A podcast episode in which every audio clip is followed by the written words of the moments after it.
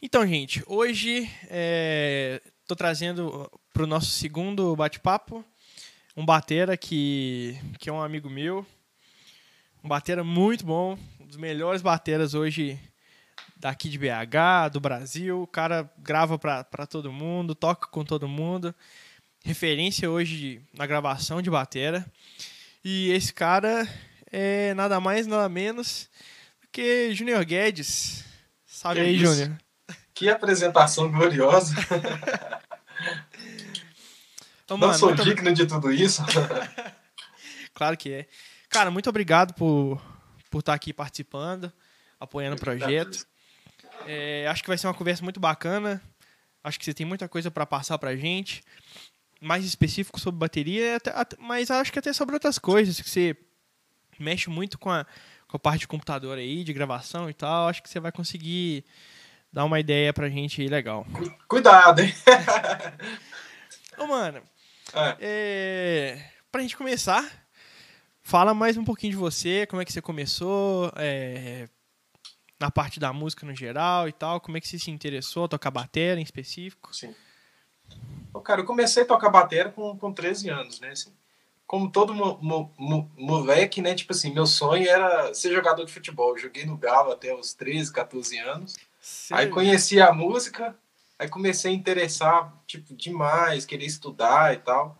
Aí na época, embaixo da minha casa, tem, um, tem uma igreja, né? Era uma igreja pentecostal e tal. Aí meu pai guardava o carro na igreja, né? Aí toda vez que ele guardava o carro, eu entrava lá e ficava mexendo na bateria, futricando e tal. Aí ele trouxe um professor para me ensinar e comecei a aprender, fui, fui estudando, comecei a estudar e tal. E, bicho, foi, foi caminhando. Até então, tipo, 13, 14, 15 anos, só fazendo aula de bateria, tocando na igreja, tocando no grupo de senhoras, que era onde eles deixavam tocar, os corinhos de fogo. Só que aí, bicho, faltava. A igreja sempre tinha uma rotatividade de membro muito grande. Tinha dia que só tinha baterista na igreja, porque eu morava em cima da igreja, né? Uhum. O restante do pessoal não ia. Aí, tipo, eu aprendi um pouquinho de violão para conseguir tocar no louvor. Ah, faltou o baixista, eu aprendi um pouquinho de baixo para tocar. Ah, faltou o tecladista. Ah, bicho, eu vou estudar teclado para aprender um pouquinho. Mas assim, tudo bem do básico mesmo, sabe? Sim. Aí, cara, com o tempo, continuei estudando bateria também com outros professores. Aí fiz projetos de extensão na FMG na época, com Lincoln Shape. É, depois estudei com o Arthur Rezende, o Hugo Soares, o Limão. E, cara, aí vai indo, bicho. Não pode parar de estudar, não, porque a música não para, né, bicho? Tá sempre evoluindo, tá sempre exigindo de nós cada vez mais coisas, né? Tanto que, assim, hoje é uma live de um baterista com um guitarrista que é baterista, que faz tudo, e acaba que a gente, no fim das contas, vai falar de tecnologia, né, cara? Verdade. Que, assim, hoje em dia, o cara que. qualquer músico que seja, né, ele tem que se gravar, gravar áudio, gravar vídeo, é, editar, fazer um tanto de coisa, né? Porque não dá para você ter uma equipe trabalhando para você, né? Então, uhum. não é mais aquela, tipo, aquelas, de, aquelas videoaulas, tipo do Dave Echo, do Dennis Chambers, que você Sim. pegava, que eles iam para Woodson Music, montavam um estúdio para os caras gravarem a videoaula, tinha câmera. Hoje em dia, cara, é todo mundo produzindo seu próprio conteúdo, né? Verdade. E vai embora, bicho. Pois é, mano. E. Tipo assim, igual você falou aí. É, hoje, como tá tudo menor, né? A gente tem que se virar para fazer tudo em casa, né? É. Você mesmo é um, uma, uma pessoa que, que acho que tem um tempo já que você grava, não sei quanto tempo você está gravando aí no, no, seu, no seu home, mas você se vira aí, né? Você faz faz a gravação, vai lá, olha como é que tá, tem que é. montar, desmontar tudo sozinho, ligar microfone, ligar as paradas. E, tipo, isso é correria, né, mano? É muita coisa pra Não, fazer. É. Eu, tipo, eu, tipo, comecei gravando em outros estúdios, né, pra, é, para outros produtores e tal, e sempre tive vontade de ter o meu estúdio, né? Comecei uhum. com um estúdio de ensaio, um, um, que era um local para me treinar, e, e eu, a parte da noite eu alugava para ensaio, para as bandas que tinha aqui próximo e tal. Depois eu comecei a, é, a me interessar por gravação, né? Na época até o Felipe Viciel me ajudou muito, me ensinou muita coisa. Mas assim, bicho, na época era outra, era outra história. Tipo, a placa de gravação era uma Delta 1010 com com saída RCA. Tipo Nossa. assim, o sonar, tinha que aprender a mexer no sonar, que era tudo, não tinha tanta coisa, informação no YouTube, né? Sim. A gente aprendia que um ia passando pro outro e tal, que às vezes um cara lia um manual em algum canto e tal. Não tinha tanta coisa de YouTube. Eu não sou tão velho assim, não, mas. é, mas era porque era, realmente era difícil de achar muita informação, porque tudo era em inglês praticamente, né? Sim. Isso aí, Aí, a gente tem que cara, ir passando, né? Traduzindo na, na, na época. E você tem que ir traduzindo tudo, pegando informação, correndo atrás. Aí trabalhava para outros estúdios, gravando e sempre de olho, ó, bicho, como é que põe esse microfone e tal. Aí numa hora, tipo, comecei a fazer sozinho no estúdio de outras pessoas, né? O produtor, cara, vamos fazer o seguinte, você grava a bateria aí, eu vou deixar o mouse e teclado aqui do seu lado, você vai vai fazendo os arranjos aí, vai tocando e grava e já deixa pronto aí pra mim. Ah, beleza, comecei fazendo assim. Aí comecei a entender, procurar saber um pouco mais sobre, cara, como é que esse microfone aqui tá legal, se eu arredar isso aqui um pouquinho pra cá, como que fica? Enfim, aí foi indo, bicho. Aí depois trouxe isso pro meu estúdio, comecei a gravar aqui em casa mesmo, deve, deve ter sido tipo 2010 em diante, assim, sabe? E fazendo teste, fazendo vídeo, tipo, uns drum cover, assim, não tinha Aham. cliente nenhum, então eu ficava só gravando as coisas que eu queria fazer. Aí, porque na época nem todo mundo também confiava nesse negócio de gravação à distância, né? Sim. Do batera controlar o som, como assim? Ah, não, bicho, não vai vir, não vai vir legal isso não, tal. Aí, por gravar em outros estúdios, eu sempre tive muitos amigos produtores, aí fui fazendo contato com um, com o outro. E, cara, no decorrer do tempo, isso foi expandindo e foi virando o que é hoje, né, cara? A tendência de todo mundo ter um home studio, de todo mundo gravar e, e já entregar, entender os arquivos. É muito mais rápido, né, do que deslocar toda uma equipe para um, pra um estúdio e gravar todo mundo junto, né? Verdade. Antigamente, há um tempo atrás, eu ia para o estúdio para a gente gravar todo mundo junto. E um dia a gente conseguia fazer uma, duas músicas. Porque era o batera tocando, o guitarrista, o cara do violão, baixo, todo mundo gravando. Aí, beleza, ah, vamos refazer um pedaço só do baixo, vamos refazer um pedaço só de não sei de quê. E, cara, era um dia inteiro para fazer aquilo ali, entendeu? Hoje, tipo, eu faço três, quatro vezes mais o que eu fazia num estúdio grande, sozinho, em um dia na minha casa, né? Aham. E a Nossa, praticidade é muito maior, né? É. Ainda mais conseguindo, com a, com a tecnologia que a gente tem hoje, de, de plugin, de, de pré, que você consegue hoje ter em casa, às vezes a qualidade fica é milhões de vezes superior ao que você fazia antigamente, né? O cara Sim. com equipamento gigantesco lá não, não tinha esse. não tirava o som que você tira hoje. É, e é muito caro, né, bicho? Pô, você pensa, o cara montar um estúdio gigantesco, aí tem um pré que às vezes funciona bem para para guitarra. Ah, não, tem que ter um outro pré que funciona bem para batera, tem que ter esse microfone para batera. Não, no caso, tipo, o cara quer contratar o barbicho. O barbicho já tem ali o home, os plugins, ele já pesquisou o timbre, já sabe como a parada funciona, entendeu? Sim, E é muito mais rápido, né? Muito mais é, custo-benefício para todo mundo, né? com certeza. Só de você não ter que deslocar a pessoa para ir no estúdio, no seu caso. Se você for gravar alguma coisa específica. Às vezes você levaria a bateria praticamente inteira, né? É, Prato, bombo, caixa, e é muita coisa, cara. E muito Nossa, trabalho pra uma gravação só. Que É. hoje você encurtou esse, esse processo, né? Hoje é muito mais fácil, cara. muito. Mano, é... falando já aí de gravação, como Hum. é que você faz? Como é que é o seu esquema de, de, de gravação na sua casa? O que, que você usa de, de equipamento e tal? Sim. Cara, eu tenho uma. A minha interface é uma Universal Audio da Apollo. A Apollo da Universal Audio, né? Uhum. É, ela tem alguns plugins que eu consigo processar. é, são prés virtuais, né? Que eu consigo processar o som através deles, né? Digamos, Nive, API, é, Fedson, Distressor, compressor, né? Etc. Aí eu uso ela, uso mais quatro canais de um pré que chama Bin- é, Benchmark, é, Brin- Benchmark, é meio difícil falar.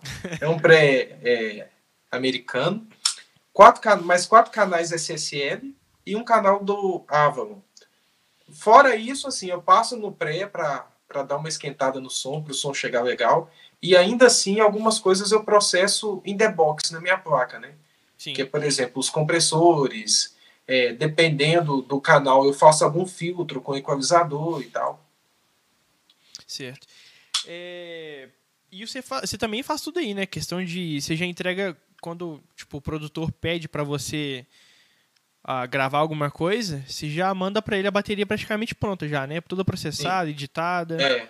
Eu já edito, processo algumas coisas. O processamento, tipo, não é um processamento definitivo, né? Assim, uhum. é um é uma direção daqui do som que eu quero para minha bateria, sabe? Tipo, sem sem limitar o cara para depois na hora de mixar ele não ter como fazer algumas alterações, sabe? Uhum. Mas é um processamento basicamente para favorecer o timbre que eu quero, a personalidade que eu quero para minha bateria, sabe? Saquei. Mano, e você grava pra uma pancada de gente hoje, né? Que eu sei, que eu vejo aí você gravando, as pessoas que eu, que eu consigo lembrar agora, você já gravou pra Nívia, Diante do Trono, Wesley, Fernandinho. Quem, quem mais que você já, que você já fez trabalhos aí? Uma bicha, muita gente. tem, tem o sim, como hoje sai muito single, né? André e Felipe, tem a a Lud, que é de São Paulo, tem a Bruna Oli também, eu acho que é de Vitória, se não me engano. É, o caso Worship também, eu fiz, fiz um, um single. É, não, cara, é muita coisa. Do, o, tem uns projetos da Nívia também, que eu, que eu gravei aqui de casa, do pastor uh, Antônio Cirilo também, eu gravei daqui de casa. É, é por aí vai, velho. E você já tocou com bastante dessa galera que você já gravou, né? No caso aí que eu, que eu já vi, é igual a Nívia e o DT. Como é que você chegou a tocar com esse pessoal? Porque eu acho que você não é da Lagoinha, né? Não, não, não sou. Pois é, como é que, como é que foi o contato? como é que foi o contato pro, pro você chegar com, a, a, tocar com essa galera e tal? Sim. Cara, foi assim. É, o meu primeiro contato com a Nívia foi através do Robortella. Mas antes de ir para o Robortella, eu, eu tocava com outro ministério aqui próximo, né? De, digamos assim, de ministério de louvor, uhum. fora as bandas de metal, fora o, o período. heavy metal. É, heavy metal. Entrando no período gospel, assim, é, eu tocava com um ministério de louvor que chama Ministério AME. Desse ministério, na época, quando eu comecei a montar o meu home studio, eu gravei um vídeo cover. Na época foi do Alexandre Pozan e tal. Uhum. Aí o, o, produtor do, do Robortello, que na época era o Gui, viu o vídeo, não, bicho, gostou, pô, velho, é legal a ideia desse cara. A gente tá precisando de um bater aqui no Clamor pelas Nações e tal, vamos fazer um teste com ele. Aí comecei a tocar no Clamor pelas Nações. Como o Clamor faz muito congresso, e geralmente a banda do Clamor vira uma banda fixa do congresso, né, e toca com, outros, com os outros artistas e tal. Nessa época eu conheci a Nível, a Fernanda Brum, o Fernandinho e tal. Eu fiz amizade com o Gustavo. Alguns anos depois, o Gustavo um dia publicou no Facebook assim, cara, preciso de um batera para amanhã. Alguém me indica alguém? Um monte de gente começou a marcar nos comentários, né? Eu fui e liguei para ele, ô Gustavo, você lembra de mim e tal? A gente tocou junto em tal, em tal evento e tal. Se precisar, bicho, eu tô aí. Ah, não, bacana e tal. E aí acabou que ele não me chamou. Eu fiquei, pô, velho, eu não deixei uma boa imagem. Não, não Deve ter olhado pra né? esse menino, é muito estranho, bicho. Aí bacana, passa uns 15 dias e me chama de novo. Oh, você pode tocar? Foi, cara, posso. Então, tem um evento amanhã que é o Confra Jovem. Aí mandou umas 15 músicas assim. Nossa. Meu, nosso Deus. Pra amanhã?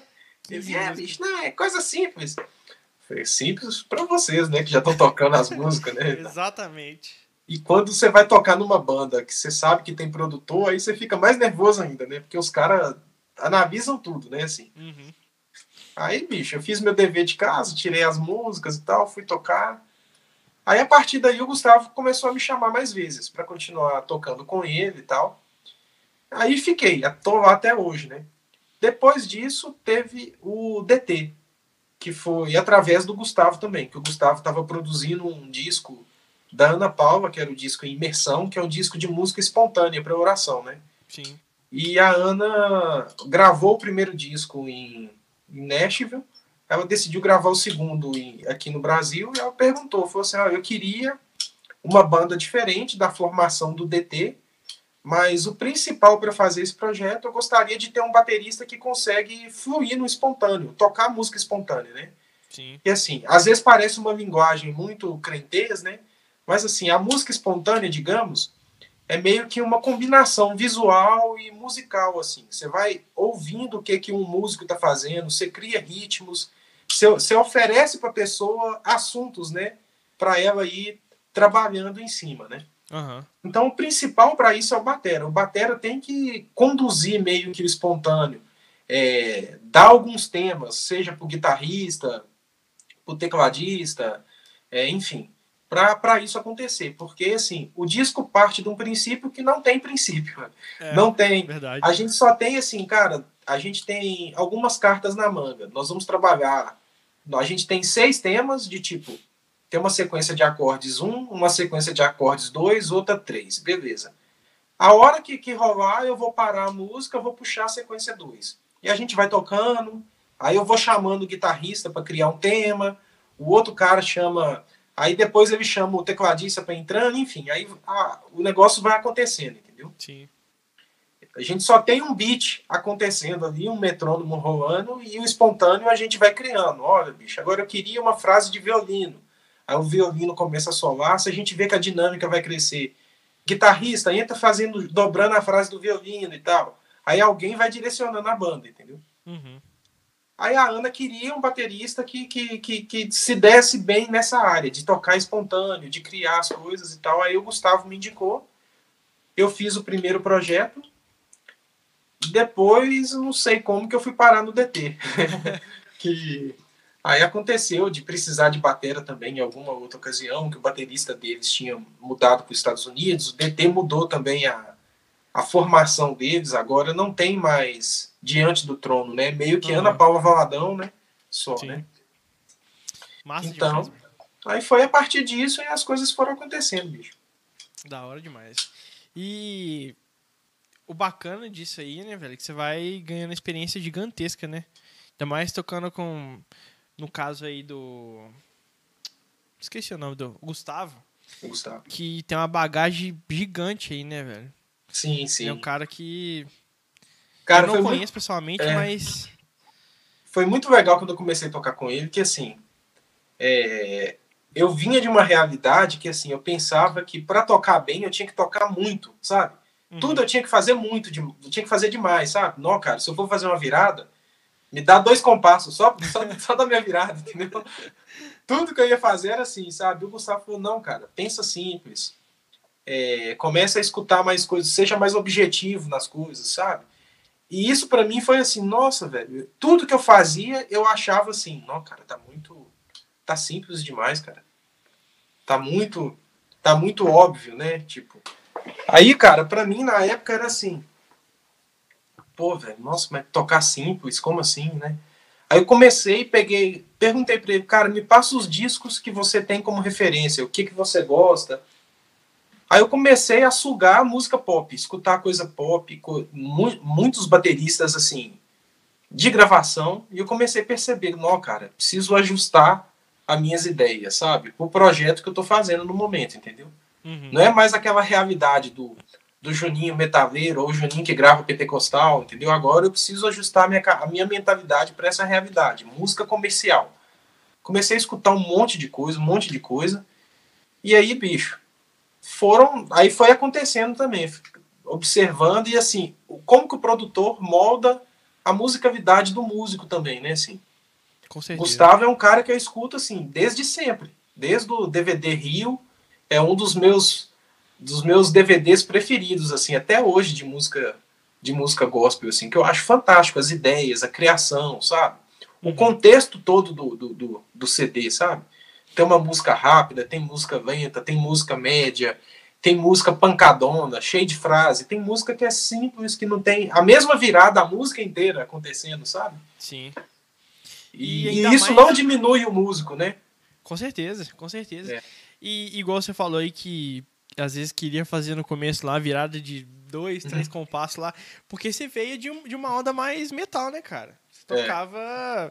uns podreiros da vida. É, bicho, já passei muito no, no metal.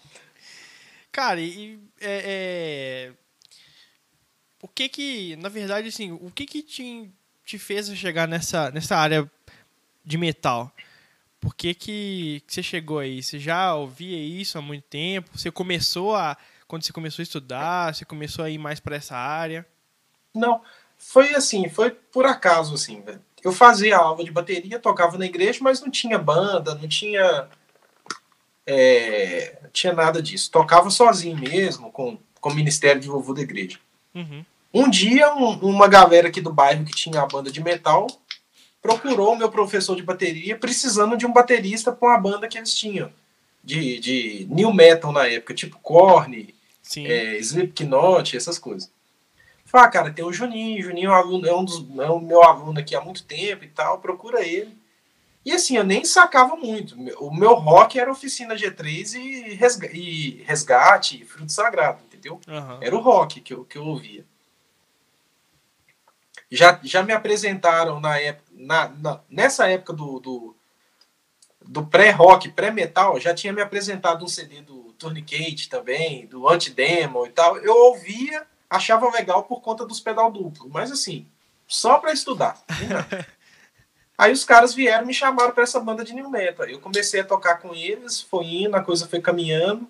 Aí de uma banda eu ia parar em outra, acontecia tipo assim, de ter um show em BH, eu tocar nas três bandas do show. Eu chegava, Nossa. montava minha batera, ficava. ficava lá montado o show inteiro. Tocava com a banda de hardcore, depois entrava uma banda de heavy metal, depois entrava uma de new metal. Tocava com as Nossa. três.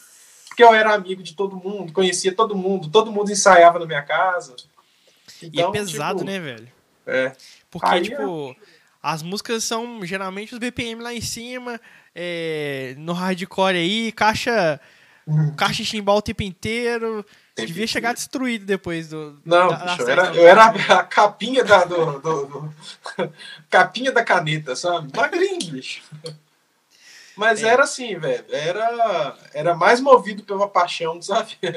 Porque queria tocar bateria, gostava demais de tocar e tal, e, e ia, cara. Máximo. Mano, e, e é, no geral, e o que, que você tem de referência de batera? O que, que você costuma ouvir? Ou você não costuma ouvir nada? Não, não gosto. Cara, a, a referência vai mudando de acordo com a época, né? Assim, há um tempo atrás eu escutava muito bateria de metal, tipo Eloy Casagrande, é, o Joey Jordison, é, o Jean Dolabella, que tocava no Sepultura também, enfim. Uhum. Escutava muito bateria de metal. Hoje eu ainda escuto, mas assim, não é grande parte do meu tempo. Eu escuto muito bateria pop que está inserido nesse contexto de gravação, entendeu? Tipo, o, Aaron Stern, é, um, é, Jojo Mayer, é, Benny Greb, é, Anika Niles, é, o, como é que chama o tiozinho, gente? Fugiu o nome dele aqui agora. Mas assim, aí eu comecei a descobrir esses outros bateras. Quando eu ia pesquisar a biografia deles, falei, caramba, bicho, esses caras são atemporais, assim, né? Olha o tanto de coisa que esse cara já gravou, de vários estilos, de várias ideias diferentes, né? É... Ash, o Ash também é um cara que eu, que eu gosto demais, assim, e acho muito criativo, sabe? Na, no, na linguagem pop, na linguagem comercial, assim, sabe?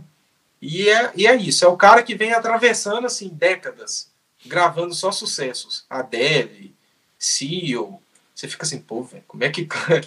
é difícil achar um cantor que consegue virar uma música aqui. O cara, todas as músicas que grava tá é sucesso, você escuta, tipo assim.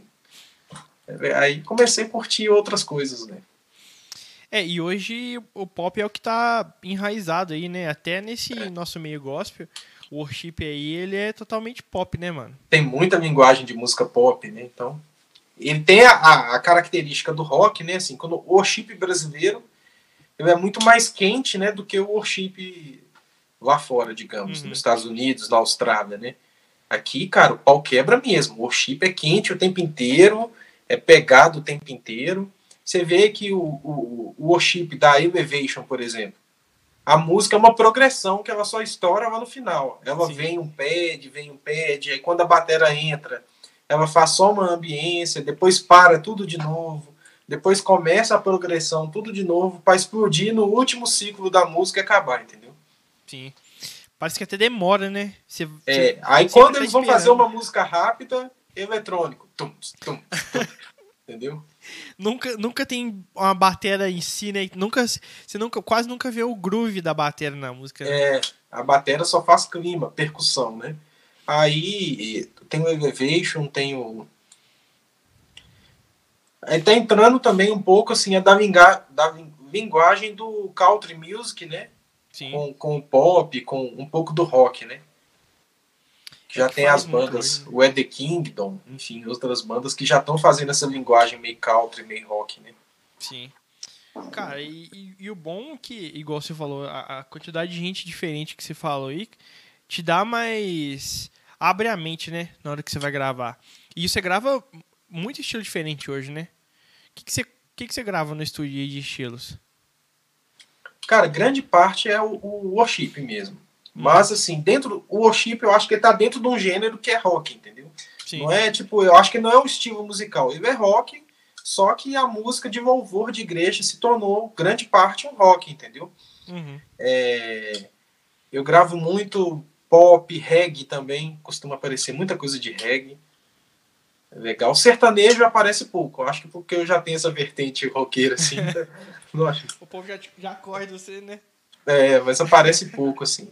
Mas tem muito essa questão da linguagem, né, cara? Eu acho que o músico, assim, ele tem que estudar né, um pouco de sertanejo, de música brasileira, enfim, mas ele não vai abraçar o mundo, entendeu? Eu acho muito mais. Na época, quando eu comecei, assim, a macetar na internet, postando muito vídeo tocando música de, de igreja, todo mundo, não, bicho, Juninho só posta essas coisas, né? só posta essas coisas, não tá chato pra caramba tocando isso. Mas na verdade, o que eu queria fazer, tipo assim, cara, é tipo um, um jogador eu sou camisa 10, eu jogo no meio. Se eu ficar jogando na zaga, na lateral, no ataque, em cada time que eu entrar, eu nunca vou ter uma identidade, entendeu? Exatamente. Eu posso saber um pouquinho de cada posição, eu posso ser legal, mas assim, eu tenho que deixar bem claro que assim, eu visto essa camisa aqui, entendeu? E às vezes você fazendo mais coisas diferentes, né? Tem aquela aqui dilema do pato lá, né? Que o pato nada é. voa, anda, mas não faz nada direito também, né? É, Às vezes é mais fácil escolher uma coisa e encaixar nela certinho ali, virar tipo referência daquilo que você tá fazendo, do uhum. que abraçar, ter, querer abraçar o mundo e tipo não vai, né? É. Normalmente não vai. Tem muita gente que consegue. Não, e é bom, cara, que isso assim, você cria um um conceito na cabeça das pessoas, né? Teve muitos clientes que me procuraram para gravação foi até engraçado isso. Tipo assim, não era o produtor, não era os músicos da banda, era o cantor que falava assim, cara, eu quero esse som que você faz na minha música. Eu fico assim, mas por que será, né, bicho? Porque aquilo fica na cabeça da pessoa, né? Igual você vê um tênis New Balance no pé de uma pessoa. Você não quer saber se é de EVA, de borracha, como que ele é feito. Você acha bonito, você imagina que aquilo serve para você, né, bicho? Uhum. Você vai lá e põe no pé e você sente bonito. É porque vira, vira, vira uma referência, né? É, vira você referência. Você passa sempre aquilo ali, você tá sempre mostrando o que, que você sabe fazer de melhor ali. É. Então, como hoje o mercado é muito amplo, tem muita gente fazendo, e quanto mais você focar, você for especialista, entendeu? Não é, é lógico, não ignore o, o contexto da música no geral, que você vai precisar de todas as informações. Mas enquanto mais você for especialista em uma área, melhor é para você, entendeu? Com certeza, com certeza. Mano, e a gente falando dessa parte de gravação, é questão de equipamento, cara. O que, que você usa hoje? O que, que você tem de bateria, prato aí, caixa? Sim. Eu tenho três bateras aqui. Eu tenho uma DW Collectors, tenho uma Rogers, anos 70, e tenho uma Brucati, em acrílico. É, tem algumas caixas também, da Sonor, da, da Pio, é, é, Ludwig. E eu gosto mais da sonoridade mais rock anos 70, assim, digamos, John Bonham. Eu gosto desse tipo de sonoridade. Sim. De batera velha para fazer rock atual, sabe? Uhum. Dá, é... um, dá um som diferente, né? Velho? Dá um som diferente. E isso você vai descobrindo no decorrer da sua caminhada, entendeu? Comprar, eu já tive outras bateras, assim, com outras propostas, com outro som. Ai, mas assim, eu achava legal, mas ficava assim, não, cara. para a demanda atual hoje, o que, que eu posso trazer de diferente, entendeu? O que, que eu posso ter de diferente? Então, assim, isso passa desde a sua musicalidade, né? Você vai adaptar a sua forma de tocar até o seu equipamento, a escolha do seu equipamento, né? Com certeza. Eu trato muito sobre isso, já aproveitando a deixa também, é, no meu curso sobre afinação, que não é simplesmente ensinar o cara a afinar, né? Hoje, com, com a internet, todo mundo postando vídeo, o seu principal carro-chefe é você ter uma identidade sonora. Aquilo com que as pessoas escutam e falam, cara, isso é o barbicho que está tocando. Não precisa ver você tocando e tal. Porque, assim, as frases de outro batera, as viradas, os grooves, muita gente consegue copiar. Agora, o, o, timbre que é característico, né? Assim, até hoje eu escuto Dave Echo, cara, eu sei que é Dave Echo, não precisa nem mostrar a cara dele. Você sabe que é ele, entendeu? Eu escuto uhum. Danny Chambers, eu sei que é ele. Benny Greb também. Porque é característica, é o timbre que, que, che que chega no ouvido da pessoa, sabe? Sim. E, e é muito característico, né, velho? É, é o som que te marca. Igual você é. falou, você não precisa nem de ver, você já sabe a, ou quem que é que tá tocando. Sim. Oh, teve uma pergunta aqui, ó, do Wendel, Wendel Azevedo. Ó, oh, o Wendel. Batera brother nosso. O cara faz live de segunda a sexta e ainda consegue assistir live, bicho. Poxa. O bicho é, bicho é bruto. É. Ele perguntou assim: é, se você já chegou onde você queria chegar se tratando de gravação. Não. Cara, assim, eu falo com a minha esposa isso e assim, eu sou muito ambicioso quando se trata da minha vida profissional, daquilo que eu quero. Eu tenho muito, eu não trabalho para ganhar dinheiro. Eu trabalho pela satisfação, eu gosto de ser produtivo. Uhum. Eu gosto de, de ser criativo, sabe? Se eu não estou gravando, com certeza eu estou em casa pensando em alguma coisa, pensando em criar qualquer coisa. Assim, eu gosto de ser criativo. E tenho certeza que eu ainda, tipo, não não é, não é uma ambição ruim, é uma ambição que me move, sabe? Eu não cheguei aonde eu quero chegar e ainda quero batalhar muito, sabe? Assim, para isso. Mas acho que falta muito para isso? E o que Cara, que... eu não sei, eu não consigo imaginar o, o final, entendeu? Entendi. Eu não consigo eu... imaginar o final disso, assim, sabe? Mas a minha principal ideia, cara, é, é assim, é estudar bastante e quebrar essa barreira de que, tipo, só gringo faz coisa boa, entendeu? E é uma coisa que outro dia eu até fiquei muito feliz, cara, que aconteceu, tipo assim, eu tenho uns quatro, assim, de quatro a oito clientes que não são brasileiros, que gostam de gravar com bateristas brasileiros, entendeu? Caramba, eu fiquei legal. assim, não, bicho, mas por que, que esse cara tá gravando? Né? Primeiro que deve ser um pouco mais barato, né? Porque o cara paga em dólar né, pro Brasil, então deve ser muito mais barato para ele, né? Mas eu me atrevi a perguntar, uai, bicho, você tá na América, né? Você tá aí e tal, do, em Nashville, com não sei quem, com um monte de estúdio top pra caramba, por que, que você quer gravar com um brasileiro? E eu já vi esse cara gravando com outros bateras, com, com outros caras de São Paulo, guitarrista, baixista, e falou, não, cara, eu gosto do músico brasileiro. O worship brasileiro é diferente. Aqui na América o worship não é tão quente igual vocês fazem aí, entendeu? Uhum. Eu gosto dessa, dessa pegada suas. É interessante, bicho. Enfim, tem outros caras. Teve uma época que tava parecendo muito angolano. Eu gravando muita coisa pra Angola. Eu tô só, aí, bicho. Estranho, né? Os angolanos tudo invadindo o Brasil. Mas a ideia é essa, bicho. Assim, eu não consigo imaginar um limite para isso, entendeu? Uhum. Mas da mesma forma com que a gente a gente admira outros bateras lá fora, né? O Pomabori, por exemplo. Você vê que é um cara lá da Austrália que grava bateria pro mundo inteiro e falando do timbre também. Cara, toda vez que eu escuto uma música na rádio, eu, eu paro, cara, isso é o Pomaburi tocando. As frases, é, muito é signature do timbre dele, sabe? É. O timbre e as ideias acompanham ele. Ele fica assim, né, bicho? Pô, o cara tá lá do outro lado do, do mundo, a música dele tá chegando aqui, né? Então, assim, não tem, não tem limite, né, velho? E ele começou, assim, tocando no, no Rio Song, que era o eu lembro dele no, naquele CD Blessed, na Sim. época do. Já era ele fazendo batera, assim. E já arrebentando, né? É, ele sempre tocou pra caramba, né, velho? É. Sempre foi um, um músico de gravação, assim. Né? Igual nessa. Seguindo mais essa pergunta aí também. O, o, problema que a gente tem hoje na questão de ser música, porque a gente nunca para com nada, né? A gente sempre tá olhando um negocinho pra comprar, olha um negócio ali, olha As esposas que aguentem. Desse jeito. Tem que, tem que dar, dar, uma, escondida, né? Pra, pra não. É, pra não, pra não assustar, né? Cara, eu falo, e... cara, não, pra entrar isso aqui saiu duas coisas, entendeu? Sempre sai duas pra entrar uma. tem, que, tem que fazer essa balança. É. Cara, eu, eu acho que talvez uma coisa aí que acho que de imediato para você aí, eu não sei. Mas talvez uma, uma sala maior, né? Uma sala diferente também, que, que te dê um, uma ambiência diferente, eu acho que seria. É, eu já tô planejando isso, assim, só tô esperando a boa vontade do pedreiro. Bicho, o cara, o pedreiro que mexe para mim, ele vive acidentando, cara. Ontem mesmo já me mandou um dedo, falou, cara, Quase que eu perdi meu dedo com a Maquita essa semana. Eu falei, cara, você ia começar a mexer aqui no estúdio. Oh, sua, sua imagem travou aí de novo. Aí.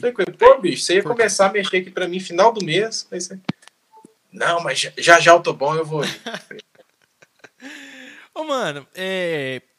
andando aqui mais um pouquinho, é... o que, que você pode passar de dica pra, pra igual quem tá começando? É, conseguir gravar de casa, conseguir gravar com qualidade legal e tal. O que, que você Sim. consegue passar para o pessoal?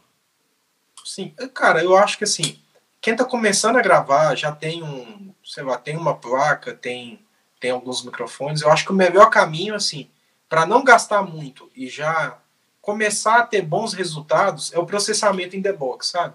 Já começar gravando processando com os plugins nativos do, do, do, do, programa, tipo Waves, né? Já tem muita coisa legal, entendeu?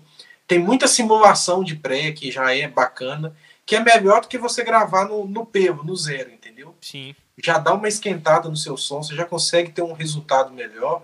Isso ajuda demais, bicho. É, e, e eu acho também os equipamentos, né? Apesar de que hoje bater é um negócio mais, mais complicado, que você precisa de ter um espaço, uma sala pelo menos aí não tratada, mas que você consiga controlar o, os harmônicos Sim. que ela tem, a ambiência que ela é. tem, né? E eu e acho o principal, que... né, assim, é, a bateria, você tem uma bateria legal, é, você tem um bom, uma boa placa legal, mas assim, a acústica também a gente não pode esquecer que assim a sala ela é 60% da gravação de bateria, bicho. Com certeza. Então assim, é, se você vai começar do zero esse processo, esse processo, invista primeiro numa boa sala, sabe? Que ela vai valer para você muito mais depois do que uma bateria muito cara, entendeu? Porque assim, a bateria é um instrumento acústico. Se a sua uhum. bateria se comporta bem na sua sala, bicho, você pode ter uma placa é, intermediária. Você pode ter microfones intermediários, que a acústica da sua sala vai dar um up no seu som, assim, fantástico.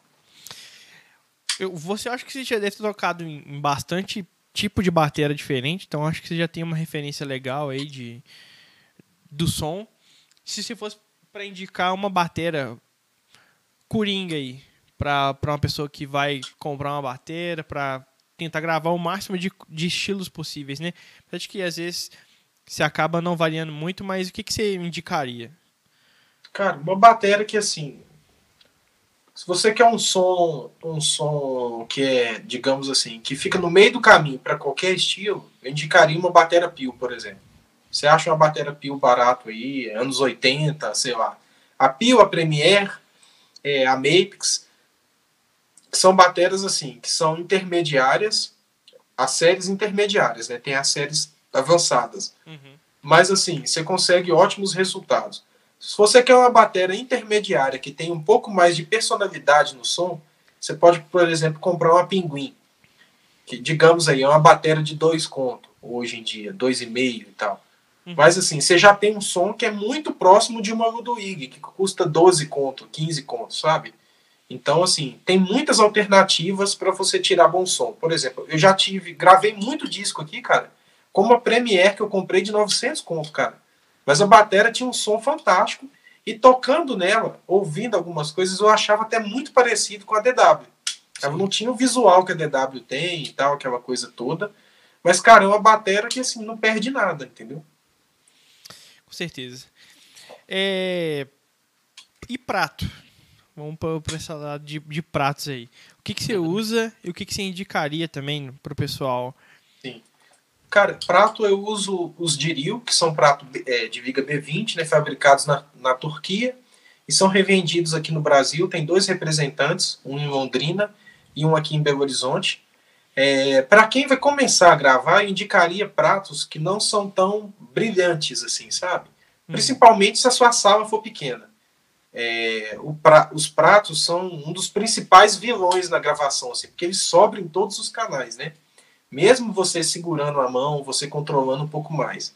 Então, se você tiver essa opção é, de escolher o seu kit, pratos um pouco mais dark, um pouco mais escuros, eles favorecem bastante na hora da gravação, assim, em locais pequenos.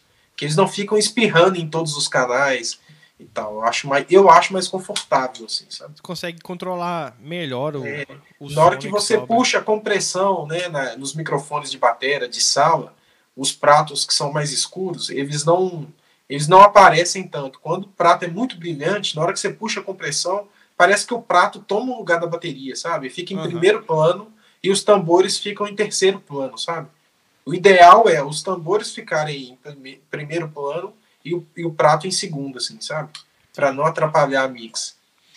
Mano, esses dias eu vi você fazendo uns stories lá, é, respondendo as perguntas do pessoal, e teve alguns que você tava falando de uns perrengues. Hum. Que você já passou e tal. Hum. Conta uns perrengues pra gente, porque como você. Acho que você já roda bastante, a gente já se encontrou aí com, com você tocando e tal, fora. Me fala aí de uns perrengues de batera, cara, porque a gente passa perrengue pra caramba, né? Baterista Nossa. é o que mais, eu acho que no geral é o que mais sofre com essa coisa aí de, de equipamento e tal. Ah, mano, recentemente, assim, teve um que eu fui tocar numa igreja aqui em Belo Horizonte. Eu não vou citar o bairro, não, senão alguém vai saber. É, cara, cheguei lá, bicho, assim. Era uma bateria antigona, uma Pio Export antigona, com os tons assim, desse tamanho, que nem cabe no vídeo.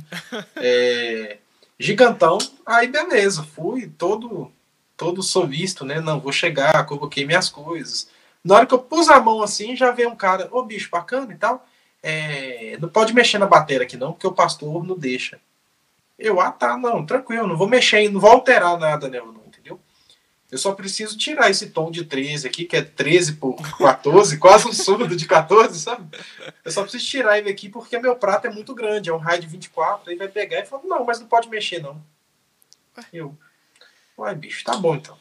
Aí, dei, dei uma de bobo, né? Aí comecei a montar os pratos e tal, aí veio outra pessoa.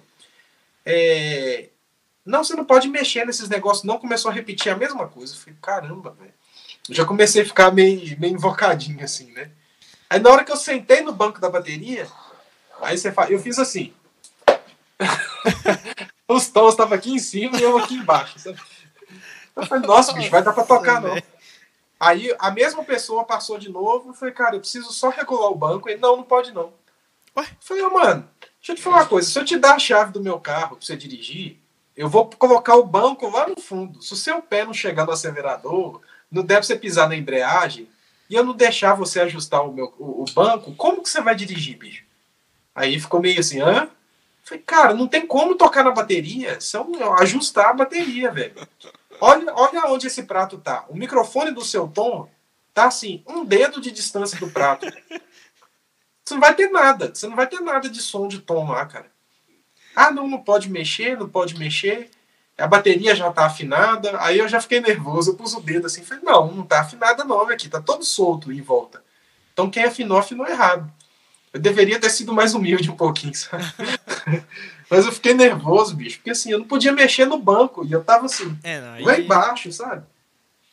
Aí eu falei, ah, cara, quer saber? Deixa do jeito que tá. Eu toco do jeito que tá mesmo tal. Aí o cara que eu tava tocando com ele já vi assim, todo preocupado. Nossa, bicho, o que que aconteceu? Eu falei, não, não aconteceu nada não. Eu só queria arredar o negócio aqui pra me conseguir mexer e tal.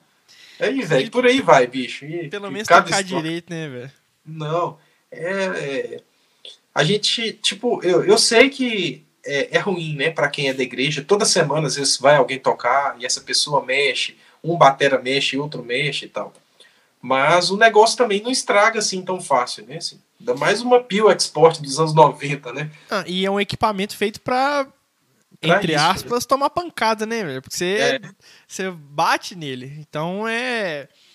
Você não, não, não pode ter, assim, é lógico que você tem que ter cuidado, mas você não tem que ter dó do instrumento de.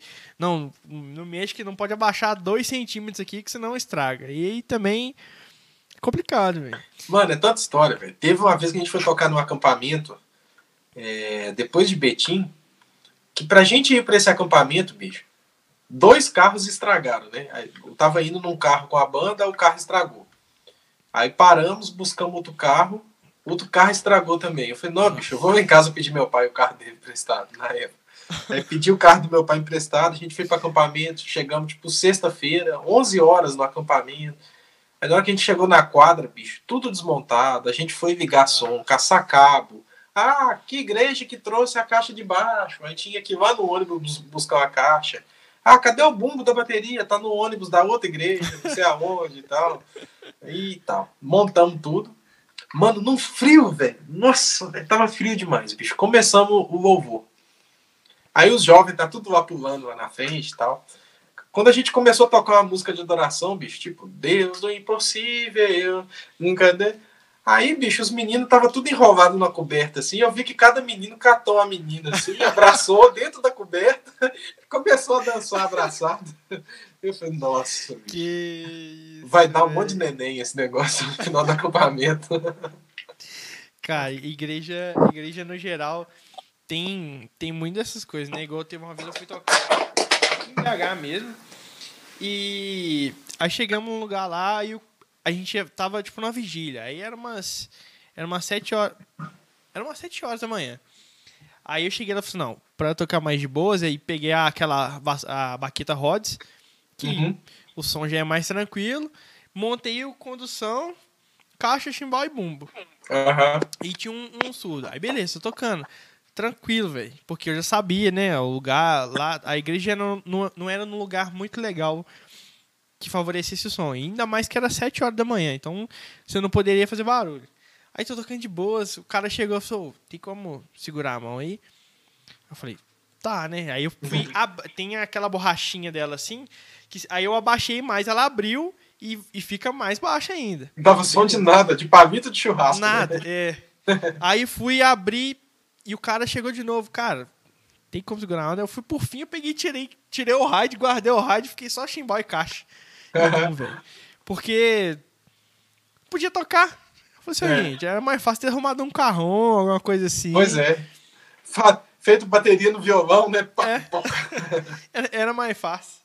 No geral, Mano, eu acho... uma, deixa eu fazer uma pergunta então, já que a gente tá aqui. É. É, hoje em dia a gente tá vendo, tipo, não só a questão do, da galera postando muita coisa, né? Mas assim, cada vez mais, por exemplo, você está gravando seu, seu, suas músicas, às vezes alguma produção, você está fazendo uma live daquilo que você está fazendo, né? Daquilo que você está gravando, né? É... Como, qual que é o sistema que você está usando aí? Como que é e tal? Porque, assim, eu saquei que está bem estável a parada, tá tudo rolando e tal. Como que é? Como que você montou esse esquema aí? Mano, igual para o podcast, né? Que no caso a gente está fazendo agora. Eu uso o OBS, que é um que é um programa que, a gente, que eu uso para transmitir. Uhum. Hoje, como agora como é mais simples o esquema, eu só pego, plugo o microfone na minha placa, ligo ela via USB no computador, mando, processo o som, né? Pego o som que você está me enviando, é, pego o meu som aqui. Eu praticamente não mexo quase nada. Eu só ponho mais ganho no, no microfone para eu conseguir falar mais, mais de longe, não precisar de falar tão perto. E faço transmissão. É lógico que tem uma, a, a, minha internet aqui também nem é tão boa. Eu tenho aqui estourando, acho que 10, 10 megas de, de upload, não é muita coisa. Sim. Você só tem que tomar cuidado é, se o seu computador, entre aspas, vai aguentar. O é, processador. É, ele tá fazendo áudio e vídeo, né? É. Mas aqui ainda assim é bem tranquilo. Porque eu só estou captando a sua tela aqui e, e enviando ela de, de volta lá para o YouTube. Sim. Agora, quando eu tenho que fazer, igual eu fiz a live quinta-feira passada, falando de plugins e tal, aí como eu abro o Ableton e eu vou jogando plugin lá pra dentro, aí ele vai aumentando o processamento do computador, né?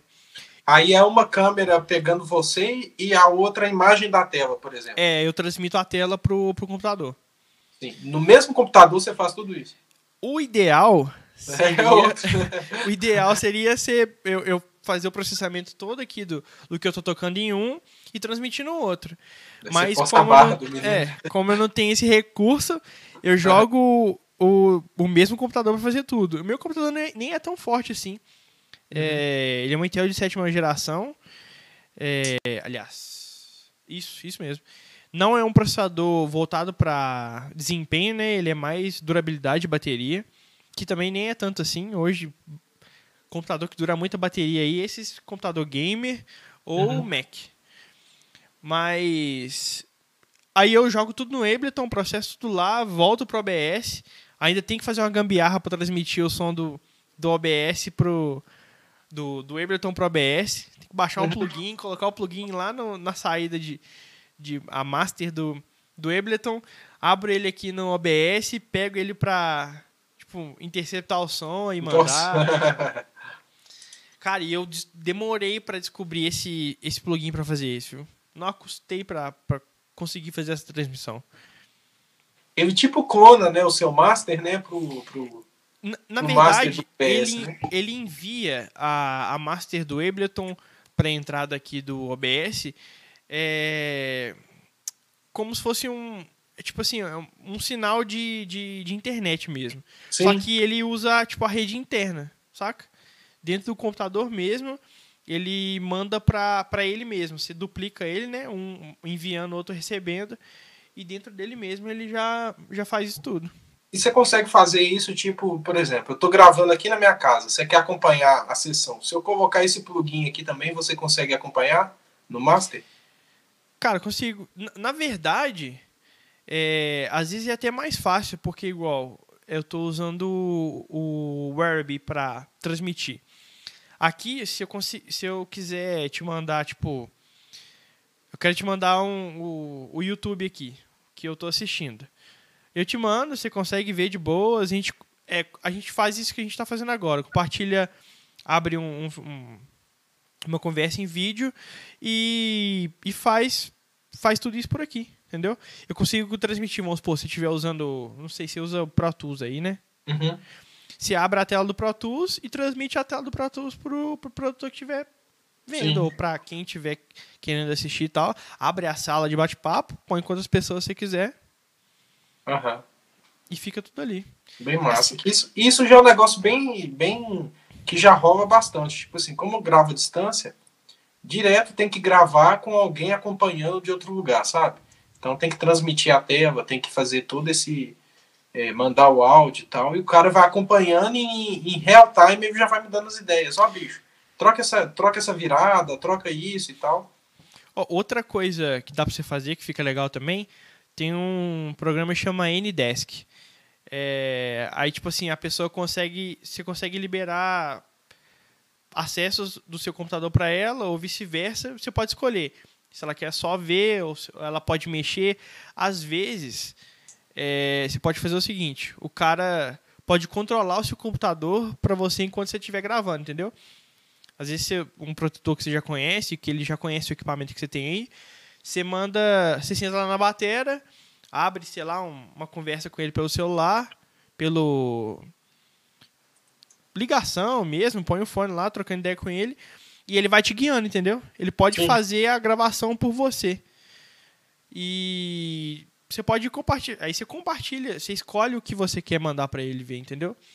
e as permissões do computador. É Uhum. tipo assim, é, é, é pesquisar. É coisa que eu.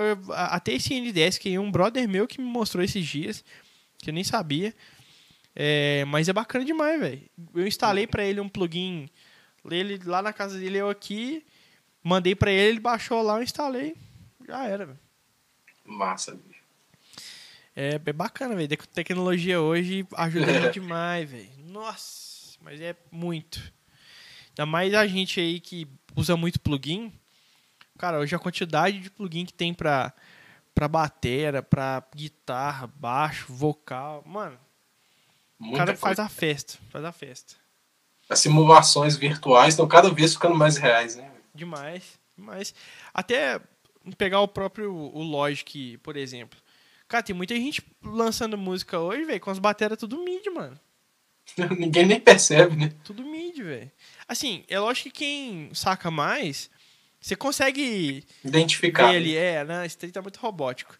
Mas no geral, mano, ó, a primeira música da Isa, a Deixa Fluir, ela deu, tipo assim, um problema lá de enviar a bateria pra pessoa que gravar. Na verdade, nem sei se, se ia ter.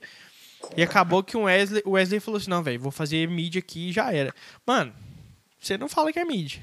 Uhum. Tipo assim, passa despercebido, ouvindo a música toda mixadinha, bonitinha, editada.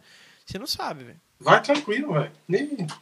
Às vezes a gente até grava numa bateria acústica, aí depois o cara troca o timbre pelo uns timbres do Logic, por exemplo, né, de caixa e tal. Sim. Então, cara, até pro pra você ver, o, o, o Logic eu sei que faz isso, eu não, não conheço as outras DAWs que se elas e se elas fazem. Você pega um, um áudio que o cara gravou e você transforma ele em MIDI dentro do programa, que você não precisa nem de trigar o instrumento, com o próprio arquivo de áudio que você mandou para ele, você transforma esse arquivo em MIDI e você pode só o que você quiser, velho. Você pode é. somar. O Bruno, o Pividori faz muito isso. Ele pega a bateria do cara, a caixa, mais na caixa em específico, é, transforma, pega um canal, dobra ele, transforma ele em MIDI e soma com a caixa do outro cara. Uhum. Eu fazia muito isso quando eu não tinha um. um eu, eu não tinha o, o, um programa que chama Trigger eu usava, o, eu gravava no Pro Tools, jogava a wave do boom da caixa, por exemplo, no Logic, transformava em mídia e pegava um timbre do Addictive Drums, por exemplo, Sim. colocava e depois mandava pro Pro Tools de novo, sabe? É. Fazia essa viagem toda. Depois eu comprei o Trigger, salvou minha vida. Que o, o Trigger também é muito bom, que você consegue regular a sensibilidade, você consegue somar vários microfones, né? Eu quero colocar microfone de ambiência, o microfone direcional, é, você regula a dinâmica da, da, da, força, a afinação, né? Sim. É bem interessante também, cara. Pois é, hoje você, você usa um trigger da Roland, né? Não, eu uso o trigger da Slate mesmo. O, ah, sim. Sim. O software. Porque né? eu, eu lembro de uma vez que você tava. Acho que você tava vendendo um. um é, da Roland. Você chegou a usar tinha, ele? Eu usei muito pouco. Eu usava ele quando eu tinha o, o pad da, o sample pad da Roland. Uhum. Que aí o que acontece? O, o trigger, eu consigo, por exemplo, ao vivo, coloco ele em uma peça, aí ele vira o sensor que manda para o meu pad, que manda para que processa o som e manda para a mesa, por exemplo, sabe? Saquei. Aí você consegue pôr efeito, né? Tipo... É, por exemplo, ah, o bumbo tá ruim. Aí eu pego um, um surdo de 14, coloco ele de bumbo lá e vira um bumbo 24. Desse jeito. Cara, isso, isso é muito louco, velho. Tecnologia hoje ajuda a gente demais, mano. É, velho. E... Até com a mesa, né? Você pega uma, uma, qualquer coisa, você coloca um sensor lá, vira outro, você faz outro som. Né? Acabou, velho. Ajuda a gente pra caramba, porque com a quantidade de plugins que a gente tem hoje aí, cara, eu acho que. Porque antigamente, você chegava lá no estúdio, o cara. 70% do que ele tinha lá de equipamento era pré. E pré hoje é muito caro, compressor e tem uma pancada de coisa. Hoje, assim, não sei se equipara. Eu nunca fiz testes para comparar. Eu até vi. Como é que chama? É o, o Cris Simões. Ele fazendo uns testes lá. Ele testando os prés. Acho que era isso mesmo. Os pré. Era pré? Ele estava testando alguma coisa da mesa dele e ele pegou a, o plugin que simulava aquilo lá, que era o plugin da, da marca mesmo. Cara, é muito louco, velho. O tanto que muito é próximo. muito próximo, velho. Muito próximo. O... Por isso que a Universal Audio, né, ela tem, é, ela tem esses plugins que simulam, simulam vários prés analógicos, né? Uhum. Cara, é muito bom, bicho. Porque assim, ah, você vai comprar um distresso, um compressor é 10, 15 conto. Ah, você vai comprar um Avalon, é mais 10 conto. Tem o plugin deles. Eu acho muito legal. Embora, tipo assim, se o som já for gravado muito ruim, ele, ele vai melhorar, mas tipo assim, não vai ser a é. mesma coisa de ser gravado com um pré bom e depois você passar nesse outro pré, entendeu? Não vai melhorar baseado, tipo assim, a fonte já era ruim e vai melhorar um pouco mais. Mas é lógico que não vai ser aquela coisa toda assim. Uhum. Mas, por exemplo, se o cara já tem um, um, uma entrada legal, na hora que passa no pré-virtual, aí melhora, melhora significativamente bem, sabe? Vale é, a pena, cara. A pessoa também não pode pensar que se gravando um som ruim, você não, você não vai conseguir fazer milagre. Porque a galera é. acha que o cara pega a bateria lá, põe o microfone de qualquer jeito, grava com o trem tudo estourado, ganha saturando e tal, e acha que é. na hora que mandar lá para quem. Às vezes nem ele que vai fazer a, a, mix, que vai masterizar e tal, acha que o cara vai fazer um milagre na bateria. E não é desse é, jeito, né? É, tipo assim, quando a, a sua placa ou a mesa que você está usando tem uns prés um pouco mais ruins, é, o que acontece? O som parece que fica mais distante, sabe? Você escuta o sinal da peça, mas o som parece que chega fraco. Não é hum. fraco de volume. É tipo um fraco de presença, sabe? Sim. O som tá. Ele tá ali, você vê o sinal, não, bicho, o sinal tá, tá de volume, tá dessa altura. Mas o som tá, ainda assim, ele tá distante, tá um pouco fraco, digital, sabe? Uhum. Aí, à medida que o seu conversor, os prés vão melhorando, o som vai ficando mais presente, mais real, mais é, mais nítido, sabe? Quando Sim. o pré é ruim, ele também tira essa questão da nitidez. Como se, por exemplo, você coloca um pré na caixa. Ele, parece que o som da caixa não está 100% como ele é, sabe? Quando você pré, pega um pré bom, parece que ele consegue reproduzir na íntegra o som que está ali sendo captado. Sim. Essa que é a diferença. Não é que é, ah, eu vou, eu vou gravar num pré ruim e vou processar nos plugins aí. Não, mas já foi gravado ruim, né? Digamos assim, né? Então eu acho que não, não funciona tão assim também, sabe? Então, o som ele começa, eu acho que 80% aí do, do, do som que o cara tira, principalmente de bateria hoje, que é um negócio que é, é, tem como simular, mas o, o, se tocando a vera ali é muito melhor. O som começa na gravação, cara. Se o cara é. entregar um, uma gravação ruim, tem muito produtor que consegue salvar muita coisinha, mas milagre é uhum. difícil fazer. Não, a gente vê isso, cara, até nesses plugins piratas que a gente usa, o Waves, né? Quando a gente pega um negócio que assim já é já é ruim a fonte de gravação, então na hora que você passa no plugin, você vai naquela expectativa, ah não, isso aqui resolve. Não Aí resolve. você mexe o botão para lá e não resolve, cara. Quando você pega um negócio que já foi gravado legal, aí na hora que você joga no, no seu plugin pirata lá que seja, ele, não, bicho, parece que o resultado ficou diferente. Mas não é por conta do plugin, é por conta da fonte, né? Sim. Já começou bom, boa, né? É quando o som vem bom, é. não, não, às vezes você não precisa nem de mexer muita coisa, cara. Às vezes você acerta alguns harmônicos ali que estão sobrando, só dá uma equalizada para não, não bater frequência com, com as outras peças e tal, mas o, o cara da mix da master lá até te agradece. É. Ainda mais no seu caso aí, que você já entrega praticamente um som de bateria pronto, que já vai editado e tal, já tira esse essa dor de cabeça que o cara que dá mix da Master lá te, iria ter, né? Sim, sim. É, eu deixo pro cara fazer os ajustes a gosto, por exemplo. É, chimbal. Chimbal é uma peça aguda. Eu não preciso ficar captando informações de grave no chimbal, né? Então eu já faço um filtro ali e tal para já pegar aquela região. Ah, por exemplo, o tom. O tom, bumbo, as, os tambores. Eu gosto de cortar tipo 350 Hz, alguma coisa assim, que é o médio sujo que vem nos tambores, é que é o cá, cá, como se fosse um som nasal. Uhum. Eu tiro aquilo ali só para me ajudar na afinação do tambor, entendeu? Não, não fico puxando grave, puxando coisa que vai. Depois o cara, pô, velho, não tá, tem que ficar cortando. Não, eu só faço a limpeza pro som da peça chegar legal, sabe? Microfone de sala, por exemplo. Para dar uma sensação da sala maior, mais aberta, eu chego um pouco mais de compressão nos microfones de sala. Eles aumentam o headroom da sala, parece que a sala uhum. é maior e tal. Aí de acordo com o estilo, aí você vai fazendo algumas coisas. Vai alterando, né? É. Cara, e, e, agora numa parte de gravação, eu até lembrei aqui. Geralmente, quando você vai fazer uma gravação, é, na maioria das vezes, o produtor te manda já uma guia ou você recebe muita coisa sem nada de bateria para você já criar do zero? Quando o produtor te conhece muito, às vezes ele te dá essa liberdade. Tipo assim, cara, eu fiz a música aqui. É... Às vezes tem produtor que grava só uma voz maestro, direcionando. Cara, eu queria que a bateria parasse aqui. Aqui eu quero ter uma ideia de fazer alguma coisa com surdo. Cria para mim uma levada. Ele vai narrando o que, que ele está pensando, mas ele não cria nada, ele só dá a direção do que ele imagina para a música. Aí eu venho uhum. criando, vou fazendo.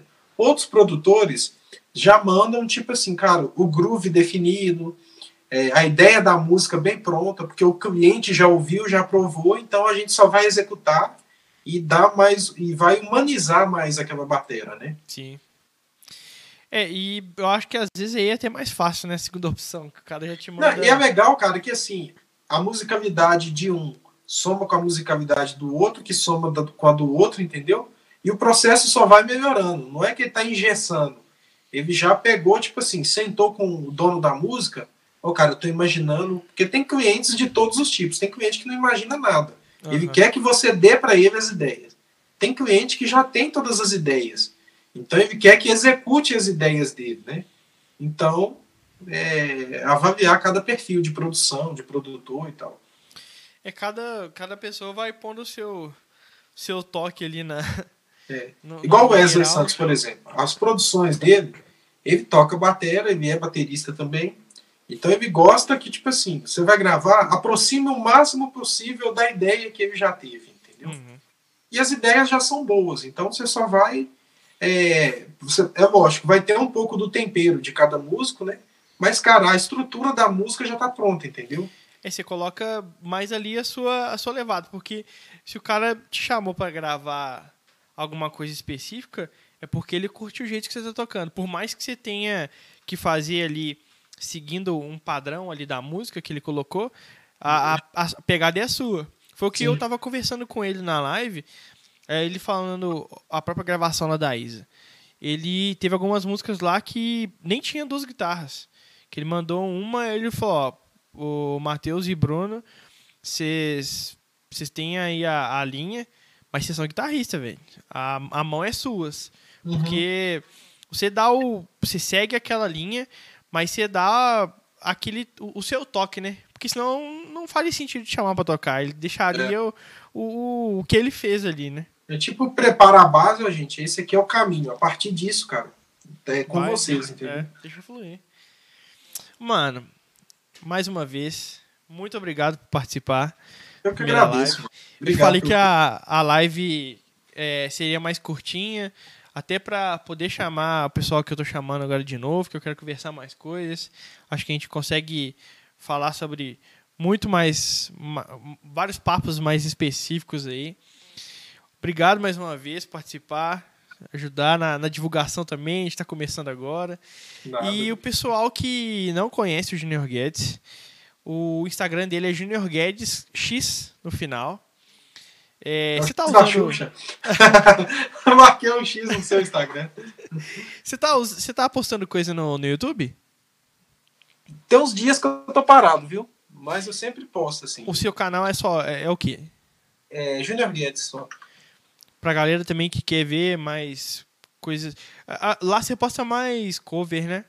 É, lá eu posto cover, vídeo completo, né? Assim, Instagram eu só coloco 30, 60 é, segundos de vídeo, né? É o pessoal que quer ver as coisas que o Guedes grava.